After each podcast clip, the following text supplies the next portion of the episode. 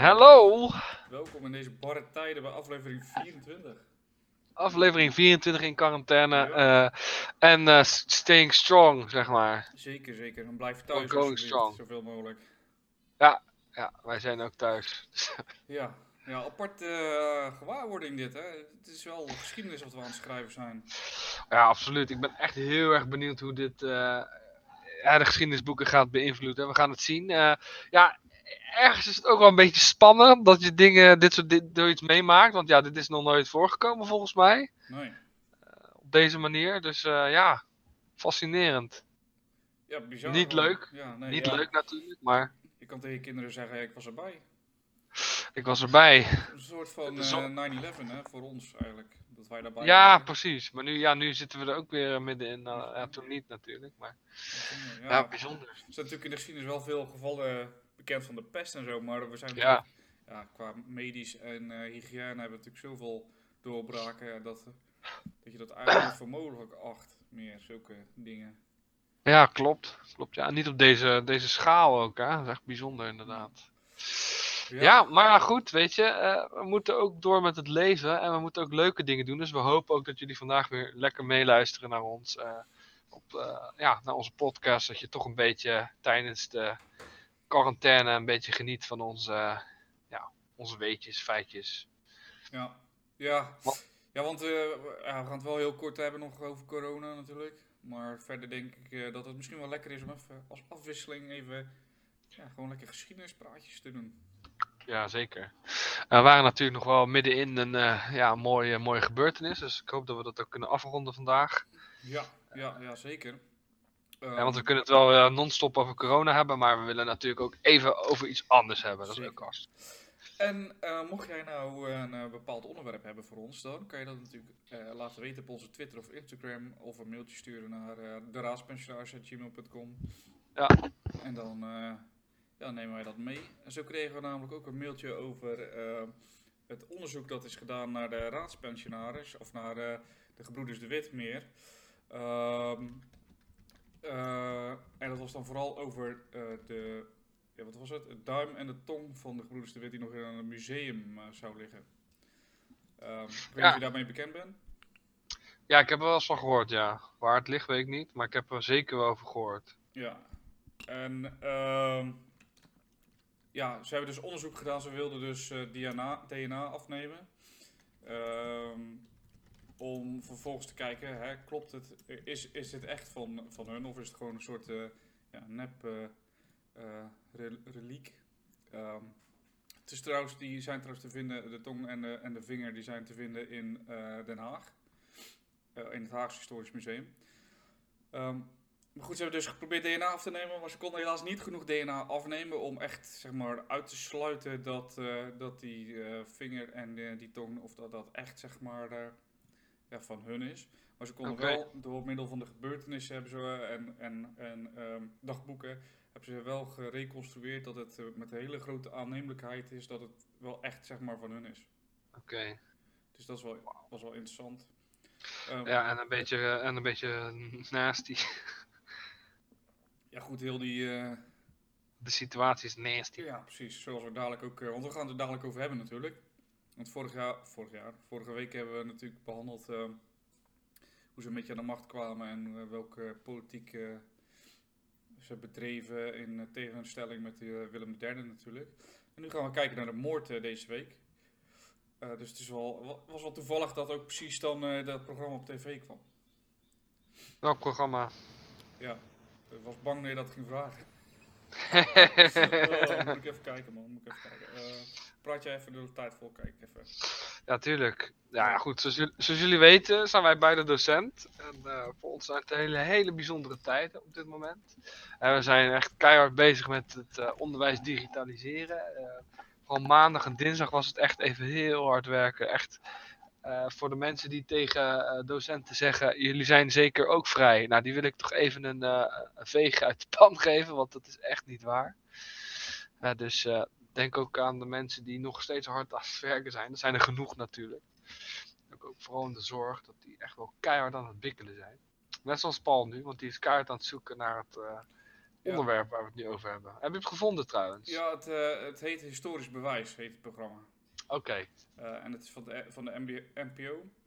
Mhm. En die, eh, ja, die gaan eigenlijk een soort mythes slash, ja, whatever, gaan ze onderzoeken en dan kijken of ze dat kunnen bewijzen dat het of wel echt waar is of niet echt waar. In dit geval natuurlijk eh, aan de hand van eh, de, de vinger en de tong van de gebroeders de Wit. En eh, ja, ze hebben dus wel echt, het is wel echt heel erg aannemelijk dat ze dus, sorry, dat ze dus, dat het dus echt van hun afkomstig is. Dus dat is wel bizar eigenlijk, dat dus zo, na zo lange tijd dat, dat, ja, dat die overblijfselen dus nog zijn. Ja. Ja, Ah, wel bijzonder man. ja toch? Het is eh, te kijken trouwens nog, eh, terug te kijken is het, op NPO Start, mocht je het willen zien. Klinkt goed. Ja. Hey, en we hadden natuurlijk een eh, quizvraag vorige week. Zeker. Zeker. En de vraag natuurlijk was, had betrekking op de Eerste Wereldoorlog, hè, Cher Ami. Ehm, dat was de naam van eh, iemand die eh, ja, iets ontving tijdens de Eerste Wereldoorlog. Een eh, belangrijke onderscheiding. En de vraag was eigenlijk, wat voor dier was dat? En we hebben een aantal goede antwoorden gehad. Dus dat is wel leuk. En Cher Ami is natuurlijk een bekende postduif uit de Eerste Wereldoorlog. En de Wat? duif, ja, het is een postduif. En die, die duif die ontving de Croix de Guerre. Ben niet zo goed in Frans, maar ik denk dat ik het redelijk uitspreek. Voor het afleveren van twaalf belangrijke berichten in Verdun. Nou, Verdun was natuurlijk een eh, ja, belangrijk eh, eh, gevechtshaard in de Eerste Wereldoorlog. Meerdere, ehm, ja, meerdere veldslagen hebben daar plaatsgevonden. En ehm, die postduif heeft dus berichten heen en weer gestuurd. En haar laatste heldendaad was op 3 oktober 1918. Waarbij de vijf man geallieerde troepen van de Amerikaanse 77e divisie waren ingesloten in een vallei. Ze hadden geen eten en geen munitie. En ze werden ook nog eens eh, beschoten door eigen vuur. Ehm, twee postduiven waren door de Duitsers al uit de lucht geschoten. En eh ja, Cherami was dus de laatste eh, duif die over was om het bericht over te brengen van joh, weet je. ehm, hè, we zitten hier en dat soort dingen.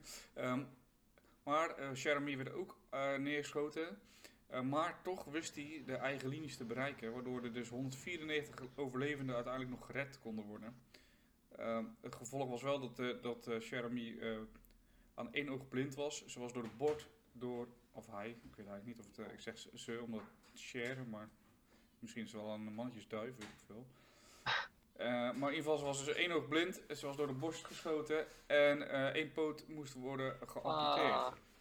In 1919 Ah. overleefde, eh, overleed de duif aan eh, verwondingen.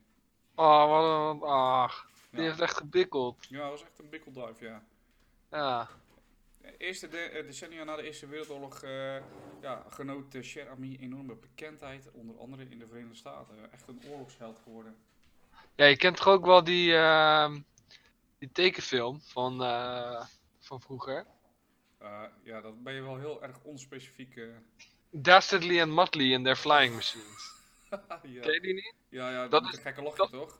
Ja, Ja, dat nee, maar, maar dat is dus, hij is dus natuurlijk, hè, de, eh, weet die, ehm Dastardly zit dan in de Rode Baron eigenlijk in principe. Ja. Eh, en dan zitten ze de hele tijd achter zo'n, ehm, ja, zo'n duif aan, zo'n postduif. Dus eh, ik denk dat het wel een beetje daarmee te maken heeft. ja, dat zou best kunnen. Ik bedoel, eh, het is best wel een oude tekenfilm, dus dat zou best kunnen. Ja. Nou, leuk toch? Grappig toch? Ja. Ik vond het wel een leuk feitje. Ja. Dus, Leuk in man. ieder geval. Ja, ja, ja. Ja, we hebben ook nog wat eh, nieuwsdingen natuurlijk. Ehm, ja, we lopen nu een beetje achter, min of meer. Of we hebben misschien iets meer, of weet ik veel. Omdat het natuurlijk... eh, ja, we, zou, we zouden eigenlijk maandag uitzenden, maar we doen het pas vandaag. Gezien de situatie Gezien de denk ik dat onze luisteraars ons dat best kunnen vergeven. Ja, ik hoop het. Want eh, ja, we hebben het echt heel druk gehad. We zijn uh, van het weekend natuurlijk al bezig geweest met, eh, met voorbereidingen op, eh, op lesgeven op afstand. Dus dat was best pittig. Ja, en s'avonds gaat het eigenlijk gewoon door eh, contact onderling, ouders en ja, docenten onderling. Dus het is echt wel een pittige tijd. Ja. Dus vergeef ons, vergeef ons onze Zondend. zonde en geef ons dagelijks brood. Of zo. Ja, zoiets. Het zou wel lekker brood. Nou, over brood gesproken, vriend. Ik zou best wel een broodje uit de super willen hebben. Ja, ja. Ik bedoel, eh, ja, ik ook. Maar eh, schijnbaar zijn mensen toch nog aan het hamsteren of zo. Ja, ik denk het ook. Ik weet niet. Gelijk Als, als je om 4 uur komt, is alles weg. Leeg. Ja. Ja, bizar hè. Ja, ik vind het wel... eh, Maar weet je wat nou het vervelende is? Dat er mensen zijn die dus hamsteren heel erg. Waardoor de mensen die niet willen hamsteren ook gaan hamsteren. Omdat ze dan bang zijn dat ze zeg maar niks kunnen kopen. Snap je? Ja, ja, ja. Het is echt, eh, het is zo achterlijk. Ah. Ik bedoel, eh, hoeveel toiletrolletjes heb jij nog? Nou, ehm, wanneer was het? Zaterdag begonnen we natuurlijk met, nou, of nee, vrijdag denk ik zelfs al. Dat was er geen pa- toiletpapier meer te vinden. Dus toen op een gegeven moment hadden we zaterdag, eh, gingen we boodschappen doen en toen eh, stond er nog een eh, pak. Dus hebben we gelijk een pak meegenomen. ja, Niet beter. eh, wat we normaal gebruiken, maar ja, fuck it, als je kont maar schoon is. Ja, dat lijkt me het verstandigst, ja. Ja. En de volgende dag was er weer geen wc-papier. En de dag daarna was er weer was er genoeg wc-papier. Dus toen hebben we nog een pak meegenomen. Gewoon Oké. just to be safe. Maar ja, net wat je zegt. Het is ook wel een vorm van hamsteren weer. Maar dat ga je dan weer doen omdat je Ja, exact. bent dat het leeg is.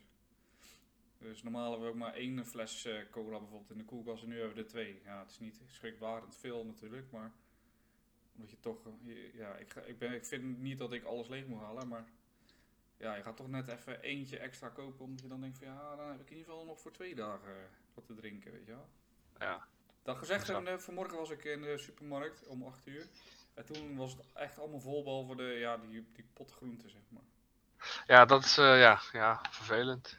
Maar ja, goed. Wel dat je in ieder geval uh, wat hebt kunnen kopen, toch? Gaan, we, zijn wij uh, nu uh, de raadspensionarissen worden nu uh, supermarktbeoordelaars of zo. ja. Goed, laten we anders verder gaan. Ja, maar, dat gezegd hebbende, um, um, had je natuurlijk de toespraak van de minister-president, meneer Rutte. Wat vond je daarvan? Ik vond het uh, bijzonder. Het gaf me wel een beetje een naar gevoel. Uh, omdat het heel, uh, ja, het is heel anders dan gebruikelijk. Beetje, het laat me een beetje denken aan de Tweede Wereldoorlog, eerlijk gezegd. Maar ja, ik weet niet. Ik vond het, ik, ja, ik vond het wel. ik weet niet. Ik vond het wel iets hebben. Ik weet niet, verbroederend. Ik heb toevallig gisteren ook.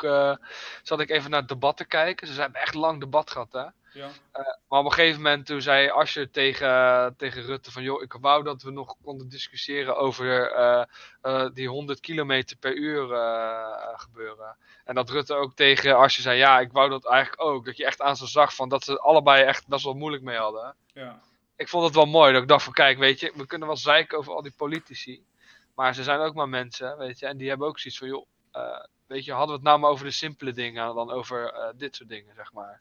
Ja, ja, dat is zeker waar. Ja, ik vond, uh, ik vond dat hij uh, duidelijk was. Dat hij uh, ja, rust uitstraalde. En ik kreeg er wel vertrouwen.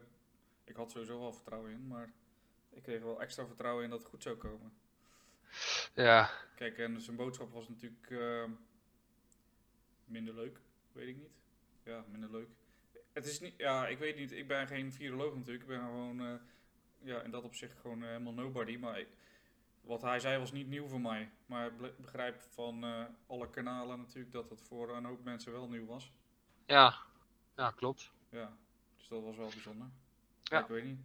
Het leek me logisch, want er, wa er waren al lang, uh, het was al lang bekend dat heel veel mensen ziek zouden worden. Dus ik weet niet waarom mensen daar dan nu in één keer zo uh, schrik Ja. over van schrikken. Ja, het schijnt dat wij wel anders nog te werken dan andere landen.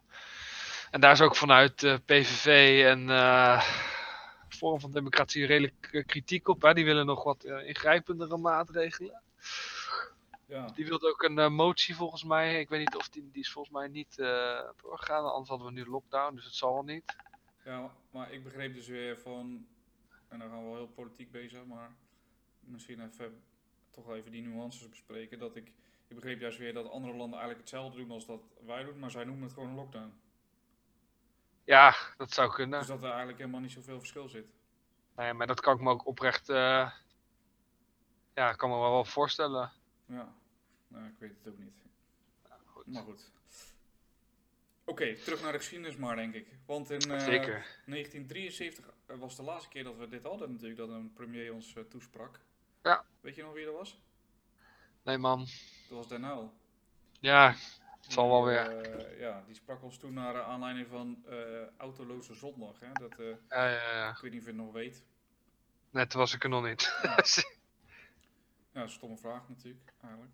Want Ja, je we bent ook een beetje maar in ieder geval, we steunen Israël in een, eh, in een eh, strijd. Hè. Ik, eh, Ja. eh, tegen de Arabische, eh, ja, tegen de Arabische wereld eigenlijk. En die waren dus daar heel boos over en die boycotten ons met eh, onze benzine, olie, slash, eh, whatever. Mhm. Dus moesten we autoloze zondagen instellen. En toen eh, sprak hij ons toe. Dat was het eigenlijk. Oké, genoeg over corona. Zeker, zeker. Ja, want ehm, wat een ander bijzonder nieuws was, is dat de, onze koning natuurlijk een staatsbezoek heeft, eh, heeft, ja, staatsbezoek heeft afgelegd, dat is het goede woord, aan Indonesië. En daar heeft hij eigenlijk zijn excuses aangeboden voor ex- excessief geweld tijdens de politionele acties. Ja, wat vind je ervan? Ehm, ik heb soms het gevoel dat ik een van de weinigen ben die denkt van, nou, prima. Ja, ik ben het met je eens. Ik vind dat ook. Ik vind dat ook prima. Hè? Dat was natuurlijk een periode dat het. eh, ja, het heftig, heftige situatie. Even voor de luisteraar die denkt van wat is een politionele actie? Nou, dat is natuurlijk eh, ja, de acties die Nederland eh, heeft genomen na de Tweede Wereldoorlog. Om eh, Indonesië weer terug te krijgen als kolonie. Eh, ja, en er zijn ook wat dingen gedaan die, eh, daar waar ik als Nederlander niet trots op ben. Eh, dus ja, weet Ja. je, ik, ik vind het wel een goede, goede ja, goed gebaar. Ja, nou, dan zijn we een van de weinigen, denk ik. Want heel veel veteranen bijvoorbeeld zijn heel erg boos. Ehm, en die zeggen, ja, weet je, ik heb niks verkeerd gedaan daar. Ik ging daarheen gewoon uit opdracht van de, van, van, van de overheid. En weet je, ik was gewoon een jonge jongen, ik ging daarheen. Ik, eh, ik kreeg de boodschap mee dat we het land gingen bevrijden hè, van, eh, Ja. van de onderdrukker en de chaos. Ja. En nu, eh, ja, nu gaat de koning excuses aanbieden, eh, terwijl, eh, ja, weet je, ik heb helemaal niks gedaan. Zeg maar. Ja, dat, is- dat, ik snap dat ook wel weer. Maar anderzijds denk ik dat juist de koning dan juist degene is die de persoon is die excuses aanbiedt. Ja. Juist goed is. Toch? Ik bedoel, hij staat dan een beetje aan het kopstuk. En ja, geeft dan toch toe dat er fouten zijn gemaakt. En daar hebben ja, sommige soldaten niks mee te maken. Ja, dat is ook mijn eh, beredenatie. Maar eh, ja, ik merk, eh, want ik had ook een discussie met mijn vrouw erover. En ik merk toch dat ik dan, ja, ik kan daar net iets met meer afstand naar kijken. Misschien vanwege onze geschiedenisopleiding. Dat Ja. weet ik natuurlijk niet. Maar ehm, ja, ik had dat ook zoiets van, ja, weet je. En hij, hij bood ook niet zijn excuus aan voor al het geweld, hè. Nee, alleen voor het excessieve geweld. Exact. Wat overigens ook wel eens door de overheid werd ge- ja, opgelegd als bevel. Ja, dus ik, ik, ja, ik vond het een beetje lastig dat ik denk van ja, waarom ben je nou boos? Weet je, als jij niks gedaan hebt, dan hoef je niet boos te zijn. En er wordt alleen een excuus aangeboden voor het excessieve geweld. En niet voor Ja. eventueel een kleine beetje, ja, ja, niemand die daarheen is gegaan, die nog leeft, die zal natuurlijk zeggen dat hij het gedaan heeft, denk ik. Wat logisch is ook trouwens. Ja, toch? Exact. Alle naties exact. waren ook geen natie. Alle Duitsers waren ook geen natie. Opeens. Nee, klopt. Ja, toch? Ja. ja. dat is logisch. Ja, precies. dus Ja, ja, precies. Ik vond het wel lastig, maar ja, goed. eh, anderzijds, eh, ja, het schijnt dat koningin Beatrix ook, ik geloof in, uit in 95 al haar excuses wilde aanbieden. Maar dat werd haar ten strengste afgeraden, omdat er toen nog te veel veteranen in leven waren. Dus het is wel een, eh, ja, het speelt wel echt bij de veteranen. Dus laten we dat ook niet uit het oog verliezen. Ja. Ja, ik denk ja, we hebben daar best wel wat gedaan. Dus waarom moeten we dan geen excuus aanbieden? Ah, ja, ja, weet je, het is prima als we daar andere meningen over hebben. Als we maar over eens zijn dat het, eh, het excessieve geweld niet oké is. Ja, precies. Toch? Ja. Dat is een beetje waar het op neerkomt. Ja, En als je dat wel oké vond, ja, dan, dan vraag ik me toch af of je met een eh, heldere blik naar deze gebeurtenissen kijkt. ja. Snap je? Je kan ook niet zeggen van het is niet gebeurd of zo. Nee, want het is wel gebeurd. Ja, Ik bedoel, ik geloof dat Amerika nog eh, in moest. eh, die moest toch, geloof ik, nog eh, zich met deze situatie gaan bemoeien. Als ik me niet... Ja, jij weet hier iets meer over dan dat ik weet. Klopt dat toch? over Indonesië. Ja? Ja, ja ik, ik weet niet of ik meer weet over jij dan jou, maar. eh, maar ja, eh, misschien, misschien. Nee, nee. Ik, ja, ik heb me er wel een beetje in verdiept natuurlijk. Want die- ja, ja oké. eh, kijk, als je het niet weet, hè, na de Tweede Wereldoorlog. Japan die geeft zich over in augustus 45. Er is niet gelijk een Nederlands leger dat eh, daar de macht weer over kan nemen. Eh, de bevolking die wil vrijheid, hè, naar aanleiding van het eh, Ja. nationalisme wat aangewakkerd is door, ja, sowieso al bij de voor de Tweede Wereldoorlog hè, met de, de, god hoe heet dat nou? Mhm. Dat ze, dat ze scholen bouwden en zo, dat soort dingen. En spoorwegen aanlegden, ziekenhuizen. Dat, dat ze in eh, Indonesië naar aanleiding van, eh, waar we het al eerder over hebben gehad, hè, over Multatuli. Over dat boek daarna. Hoe heet die periode nou, man? Eh, de mo- moderne imperialisme bedoel je? Nee, nee, nee, nee. In Indonesië gingen we de ethische politiek, dankjewel. Ja, ja, de ethische politiek. Dat De is gewoon het, opvoeden van, of althans, de her, ze probeerden ze op te voeden. Dat klinkt heel naar, maar dat is wel wat, wat er bedoeld werd. Hè? Dus Ja. En ontwikkelen, dus eh, ja, ontwikkelen, zelf ontwikkelen, eh, onderwijs en zo. Ja, dat le- leverde dus op dat eh, ook Indonesiërs naar Nederland kwamen om te, eh, te studeren. En die realiseerden zich dat, hé, hey, wat er toen met Willem van Oranje gebeurde, dat is bij ons ook aan de hand. precies. Nou, en aan de hand daarvan en na de Tweede Wereldoorlog dachten ze, dit is onze kans, weet je wel. We, we moeten gewoon die vrijheid pakken nu. Dus eerst kwamen de Engelse troepen, die hebben nog wat, wat ehm, hoe zeg je dat? Die hebben nog wat rebellen neergeslagen. En die hebben nog gevochten. Eh, en in die tijd begon ook de Bastia-periode. En de Bastia-periode is een hele bloedige, bloederige periode. Waarbij dus de rebellen met bamboesperen, eh, zeg maar, Europeanen of half-Europeanen aanvielen en vermoorden en weet ik het wat. Dus je ziet dat de, de mensen die bijvoorbeeld in de Jappenkampen zaten, dat waren natuurlijk ook eh, alleen maar Europeanen of halfbloedjes. Ehm, dus die zaten eerst in de Jappenkampen en die werden daar door de Jappen eh, ja, eh, vermoord of eh, verminkt. Of, hè? Het, was niet grappig als je in zo'n kamp zat, dat was echt gru- gruwelijk.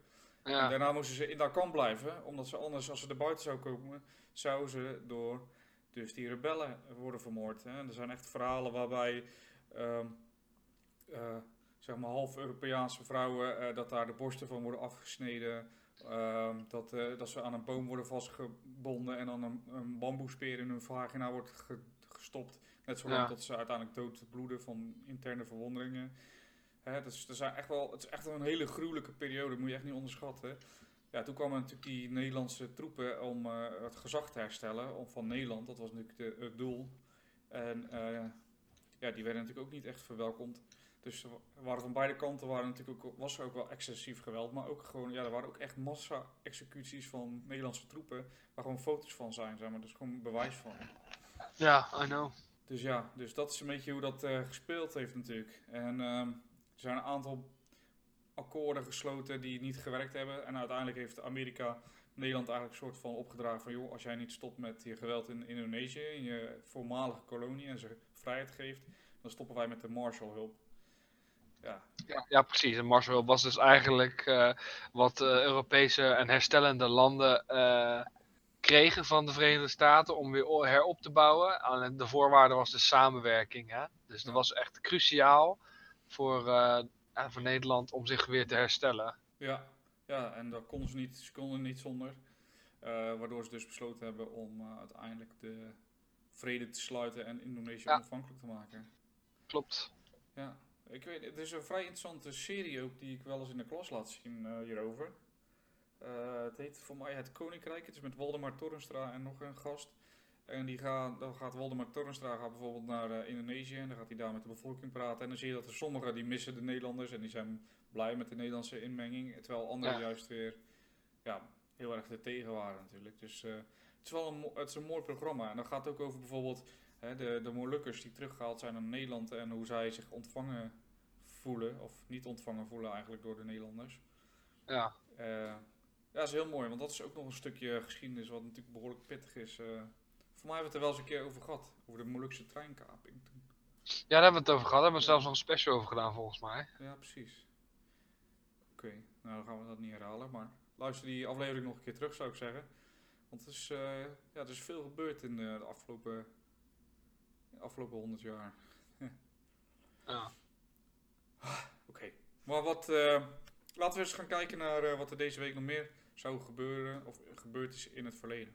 Is dat een goed idee? Of heb je nog, eh, wil je nog iets zeggen? Nee, nee, laten we maar doorgaan. Toch? Ja. Oké.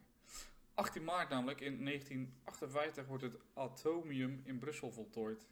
Ik weet niet, dat is dat, dat, is dat monument. Eh, het staat in het Heidselpark en werd tijdens de wereldtentoonstelling eh, die eh, dus in 58 in Brussel was, werd die onthuld. En dat is dat, Het lijkt op een atoom, dat gebouw. Ik weet niet of je dat kent. Ja, ik ken het. Ja, super interessant. Super leuk, of super mooi gebouw, laat ik het zo zeggen. Ja. Dus dat werd op 18 maart 1958 al voltooid. En deze is ja, grappig dat het zo in elkaar valt, toch? Ja, absoluut. 20 maart 1602 wordt de Verenigde Oost-Indische Compagnie opgericht. Terwijl we net hebben, we hebben het net helemaal over Indië. En dit is natuurlijk eigenlijk daarvoor gebeurd. Dit is eigenlijk de reden waarom we Indonesië als kolonie hebben. Ja, en dat is natuurlijk op initiatief, uh, het initiatief van uh, landsadvocaat Johan van Oldenbarneveld. En die, ja, die ken je ook misschien wel van zijn andere titel die hij krijgt. En dat is natuurlijk Paulus. De, een raadspensionaris, hè? Ja, dus een raadspensionaris inderdaad. Oejo. Ja. um, in ieder geval, uh, ja, belangrijk natuurlijk met die uh, VOC is dat er voor die tijd wel verschillende handelscompagnieën uh, zijn geweest. Maar die deden meer met elkaar wedijveren. Het waren concurrenten van elkaar. En de VOC is eigenlijk, was eigenlijk de bedoeling dat dat soort van samen werd gevoegd, zodat het ja, zodat het één compagnie was en dat er dus uh, geen onderlinge strijd meer was. Ja. Dus dat.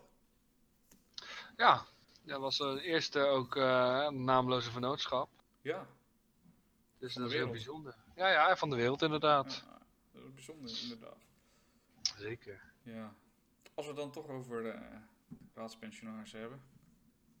Of was het een hele slechte brug? Nee, ik vond het wel leuk.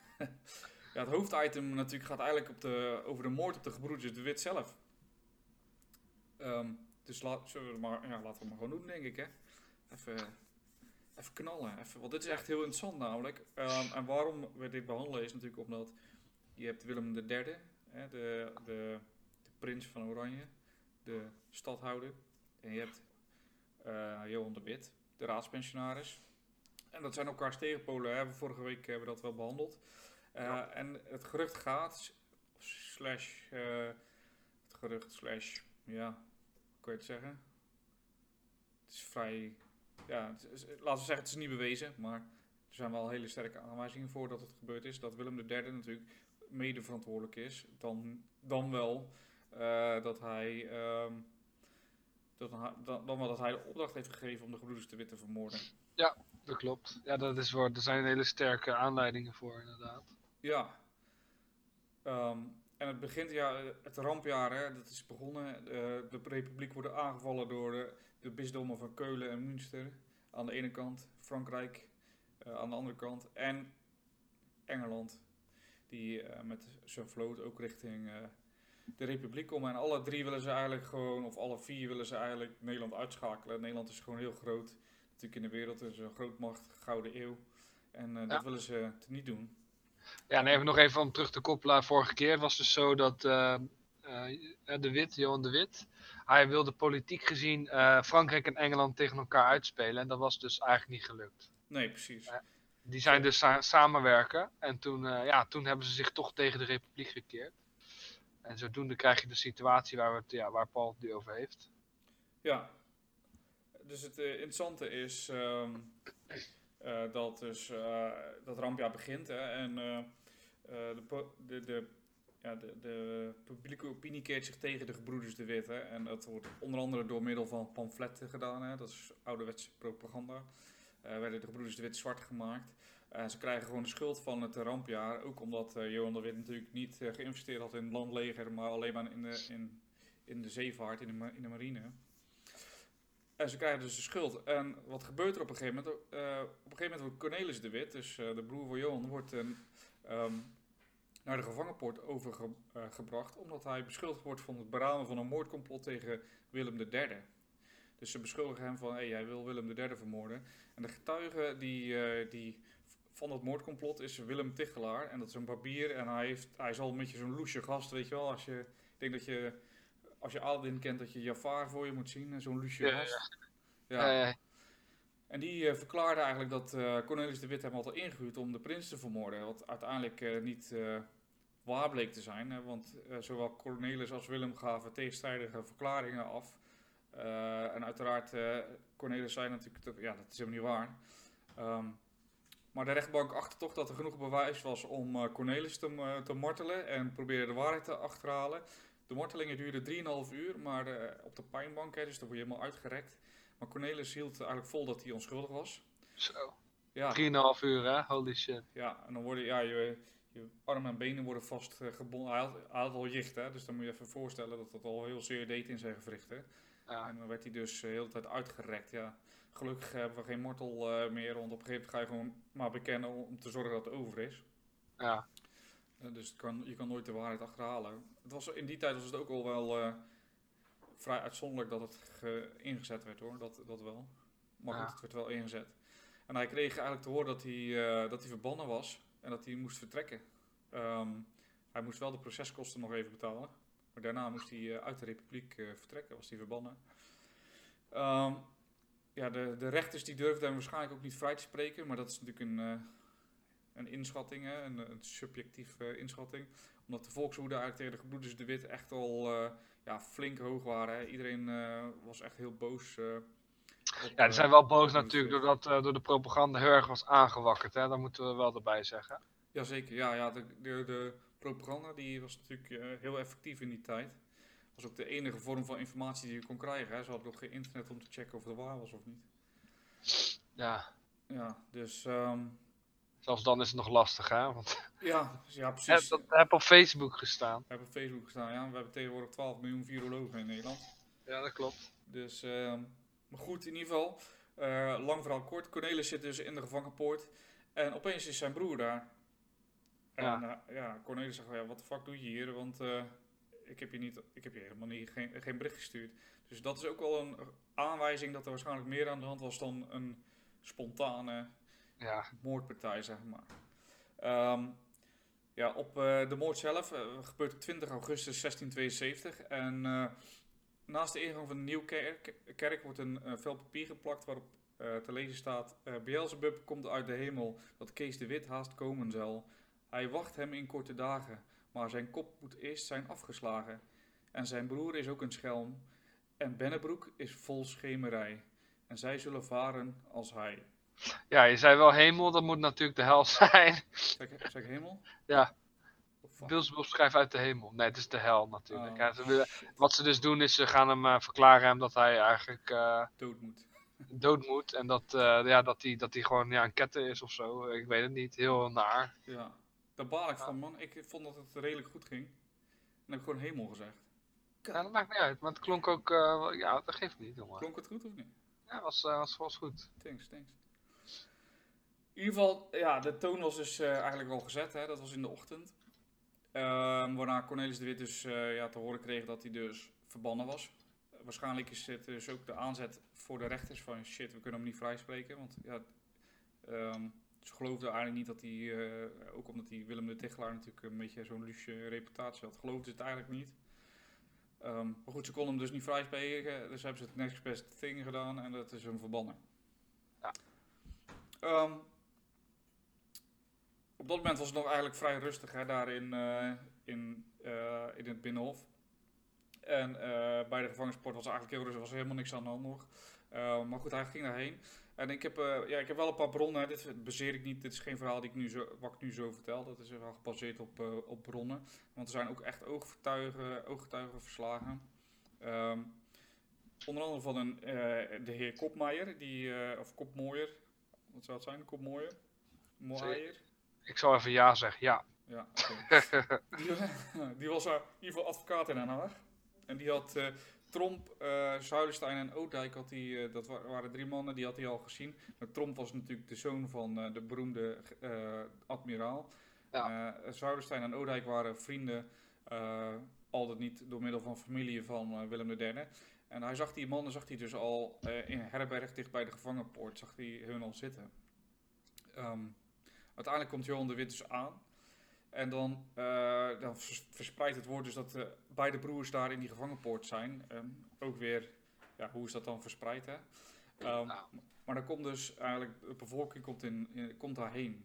Ehm, op dat moment staan eh, zowel de schutterij als de ruiterij, die staan nog voor die gevangenpoort ter bescherming. Hè, te- alleen de, ja, ik weet niet hoe ver jullie natuurlijk zijn met wat een schutterij een ruiterij is.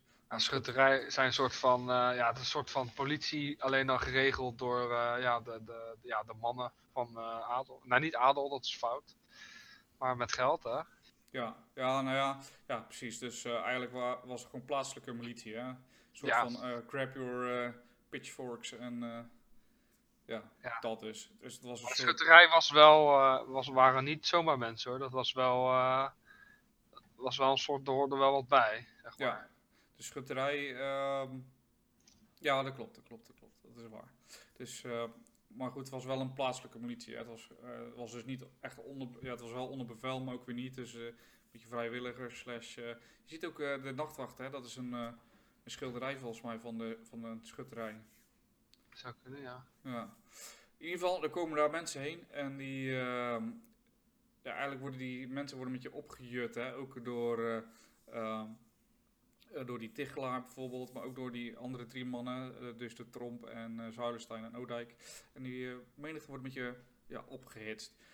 Ehm, maar naast die schutterij, die Haagse schutterij, die al, al bekend stond als echt de grootste anti-de Witte, ehm, Ja. was ook de ruiterij was daar aanwezig. En de ruiterij was wel een, ja, een, echt een soort cavalerie eigenlijk van het leger. Hè? Ja, En die stonden daar, ehm, ehm, die stonden daar dus om de rust te bewaren. Daarbij eh, hebben de, de staten ook nog besloten om de prins aan te schrijven van... joh, stuur wat eh legercompagnieën en infanteristen. Want ja, hè, ze zagen wel een beetje dat die gemoederen steeds hoger opliepen. Ehm, maar bijzonder, ja, eigenlijk wonder boven wonder kwamen die natuurlijk niet. Raar toch? Willem III die eh, weigert om eh, die dingen te sturen. Ehm, ja, en de sfeer slaat op een gegeven moment echt goed om. Hè? Dus het wordt echt nu van ja, ze beginnen te roepen dat ze dood moeten en eh, naar het schavot eh, moeten gaan en weet ik het wat allemaal. Ehm, je ziet ook dat bijvoorbeeld die, eh, die Haagse eh, schutterij, dat die ook binnendringen in het eh, vertrek van, die, eh, van Johan en Cornelis de Wit. Ehm, maar goed, eh, ze, ze durfden toch niet aan om ze eigenlijk te vermoorden. Want toen ze naar binnen kwamen, toen eh, Johan de Wit... ehm, van ja, weet je jongens, wat is aan de hand? En eh, moeten jullie wat drinken? Eh, gaat wel goed? En weet ik het. En toen gingen ze uiteindelijk maar weer weg. Zo van ja, fuck, oké, ze zijn eigenlijk wel aardig of zo, weet ik veel. Het was dus heel het was wel makkelijk om te roepen, ze moeten dood. Maar om het uiteindelijk te doen, dat was wel, eh, daar was wel meer voor nodig. En dat kwam uiteindelijk in de vorm van drank bijvoorbeeld. Dus, eh, dus, dus er werd drank eh, geschonken en eh, de bevolking die daar stond, die werd steeds dronken, meer dronken. Nou, die gasten die begonnen ook te zeggen van jongens, we moeten het nu doen en we moeten voor de prins van Oranje moeten we doen, we moeten ze vermoorden. En ehm, ja, op dat moment gaat het steeds hoger op en dan zie je dat die, die ah, het enige wat de gebroeders de Wit nog beschermt is dus die ruiterij. Dus die, maar die wordt weggeroepen door Willem III. Ja. Bijzonder hè? zeker. Dus die wordt weggeroepen en dan, eh, ja, dan hebben ze dus eh vrij spel. En eh, ze, ze gaan weer die kamer binnen, ze forceren weer de deur, stormen naar binnen. Ja, Cornelis die kon al, natuurlijk al slecht lopen vanwege de jicht, maar ook door de martelingen. Eh, dus hij struikelde en werd eigenlijk overlopen door, door een groep mensen. Eh, mensen sprongen op hem, sloegen hem gewoon dood met blote handen. Johan, werd, Johan de Wit werd omsingeld door schutters en door het hoofd geschoten door, ja, door een eh, Maarten van Valen, eh, wordt genoemd. Ehm, toen hij zijn hoofd nog een keer wilde oplichten, omdat ja, schijnbaar was hij nog niet dood, werd hij met geweerkolven neergeslagen, werd met het mes gestoken. Nou, en nu was het echt wel zeker, hij is echt dood. Ja, hij was waarschijnlijk al dood voordat het steken begon, maar ja, inderdaad. Ja, even voor de zekerheid denk ik. En zijn broertje ook, hè? Ja, zijn broertje was ook al dood. Ehm, ja, toen werden de lichamen natuurlijk naar buiten gesleurd.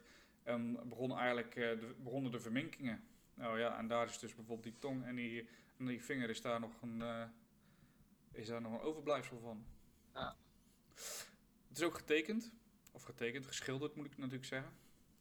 Ehm, de, de gebroeders de Witte. Ik heb het schilderij echt gezien in het Rijksmuseum. Dat was echt, vond ik echt wel indrukwekkend. Ik had tot Ja. nu toe alleen nog maar plaatjes gezien. En Ja, maar hij is, ook, hij is ook heel donker, hè? ja, ja, Heel donker. Van Jan de Baan is het, geloof ik. Ja. Ja, precies. En die eh, heeft het ook geschilderd in dat heel donker. En je ziet de Hij, maar hij, hij, heeft, hij heeft hem toch echt op locatie geschilderd, of niet? Eh, dat durf ik niet te zeggen. Oké, nou dan moeten we dat eens even factchecken, want dat zou ik wel willen weten. Ja. Ah, het ziet er echt cru uit, jongen, als je er naar kijkt. Verschrikkelijk. ja, het is echt heftig. Maar goed, ehm, hè, kijk, dit is alles is natuurlijk nog geen, want Willem III was niet aanwezig, hè? laten we dat wel even voorop Nee. eh, stellen. Dus ja, als je dit allemaal eh, ziet, ook al zijn zijn eh, compagnons, die zijn er wel om de menigte op te rijden, kan je natuurlijk nog niet stellen dat hij het per se gedaan heeft. Maar zeker niet natuurlijk, omdat hij de moordenaars eh, vervolgd heeft. Ja. Ja. Oh nee, toch niet? Nee, heeft hij heeft het niet gedaan. hij, nee, hij heeft de, de moordenaars, die heeft hij eigenlijk geld gegeven en goede posities. Dus dat is wel bijzonder, toch? Ja, dat is heel krom. Ja. Nou, we hebben Willem III geconfronteerd hiermee, hè, want hij zit ook op Twitter, Willem III.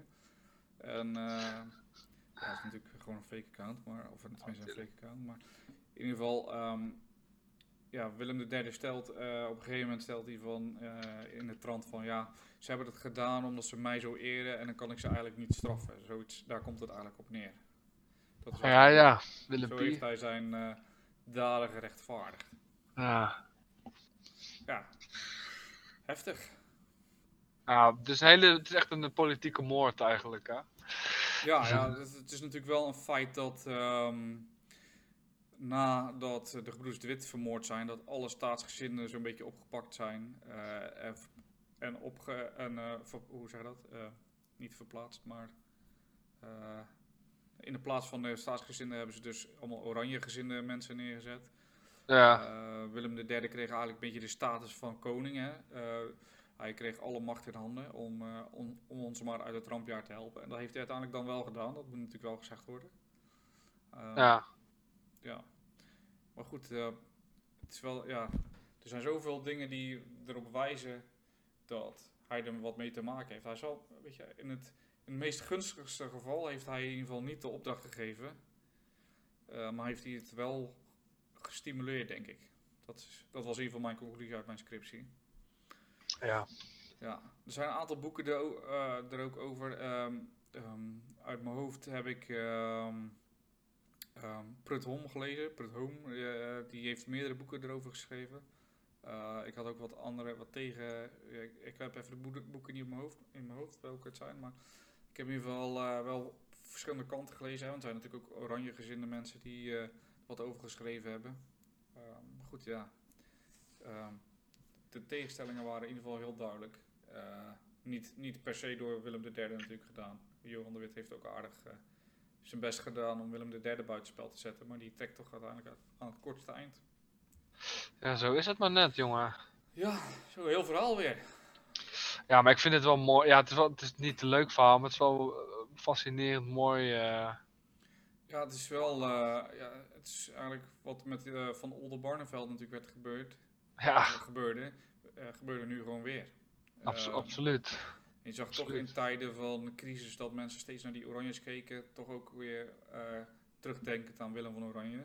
Ja, En later zie je pas dat het, eh, hè, vlak voor de Franse revolutie, dat dat pas eh, omdraaide naar dat ze meer naar de staatsgezinden gingen kijken. Toen ze precies. Willem eh, de vijfde, uit mijn hoofd, ehm, te kakker zetten in pamfletten. Ja. Ja, wauw, oké. Dat was het eigenlijk een beetje. Ja, nee, maar ja, het is eh, een mooi einde van een naar eh, gebeurtenis, zou ik maar even zeggen. Misschien is het ook wel een keer interessant om eh, wat meer te duiken in Jo van Oldenbarneveld. Hij komt nu ook wat vaker voor hè, in onze verhalen. Ja, En eh, dat is wel wat verder terug natuurlijk. Maar eh, ja, ik ben ook wel nieuwsgierig wat onze luisteraars van, eh van Johan van Oldenbarneveld vinden. zeker. Ja. Ik ben ook wel, ja, mocht je nou dit verhaal hebben aangehoord en het totaal niet met me eens zijn, hey, laat het weten, want wij zijn altijd, ik ben altijd geïnteresseerd in bewijzen en dat soort dingen. Ik denk jij ook. Ja. Ehm, dus laat het ons vooral weten, hè. Dan, dan kunnen we dat weer vergelijken en misschien onze mening bijstellen. Ja, wat natuurlijk altijd kan. Eh, of misschien eh ben je het wel hartstikke eens, laat het dan ook weten. Vond je het interessant, laat het weten. Laat het ons gewoon weten. We zijn altijd op zoek naar Ja, je hebt nu geen excuus, want eh, je zit thuis te werken. Ja, of misschien is niet. als- ja, of, of niet, dat kan ook. Dan kan je ook even laten weten van waar ben jij nu, eh, waar werk jij nu. En, eh, Ja, laat Ja, even weten. Ik laat het van je horen, joh. ja, precies. Eh, hopelijk zijn jullie allemaal veilig, eh coronavrij. Ehm, ja, Ik denk het wel. hoop- Toch? Ik, ik hoop En, dat eh, we zorg- coronavrij zijn. Ja, zorg een beetje voor elkaar. Ja. en wees verstandig, blijf lekker binnen. Precies, zoveel mogelijk sociale contacten vermijden. Ga Ja. niet hamsteren, er is genoeg. Ja. Zullen we nog even klappen voor de zorg? Ja. Toppers. Ja, af niet. Ja, zeker. Ja, maar de- het grappige is natuurlijk wel dat zeg maar, de eh, sectoren waar nu het meest van gevraagd wordt, dat die de afgelopen Juist. Ja. En die, verdien, die moeten gewoon meer verdienen. Hè. En nu weer hè, zorg, onderwijs, eh, nou, hulpdiensten. Hè, laten we het even niet vergeten. Al deze eh, ja, sectoren die hebben ontzettend veel geld nodig. Ja, En Ja. dat blijkt maar weer hoe essentieel die zijn voor onze samenleving. Hè? bizar hè? Ja. Je kan niet zonder. Nee, dus we mogen best wel eh, de zorg ook even een beetje steun geven. En ik hoop ook echt wel dat na deze situatie we dat ook gaan doen. Ja. Dat de mensen ook eindelijk inzien van, oh ja, eh, ja, dat is wel nuttig of zo. we eh, tussen de 10 en de 30 miljard euro eh, nu al vrij kunnen maken voor ZZP'ers en bedrijven om ze niet om te laten vallen, begrijp ik niet waarom we niet wat geld vrij hadden kunnen maken voor de zorg bijvoorbeeld. Ja. Toch? Ja, absoluut. Maar misschien denk ik dan te simpel hè. Ik ben geen politicus. Ik ook niet. Oké. Goed. Nou jongens, zorg goed voor jezelf. En eh, ja, we we moeten even kijken hoe we de volgende aflevering opnemen, of meer wanneer. Eh, want ja, we hebben toch ook best druk nog met, eh, met onze leerlingen.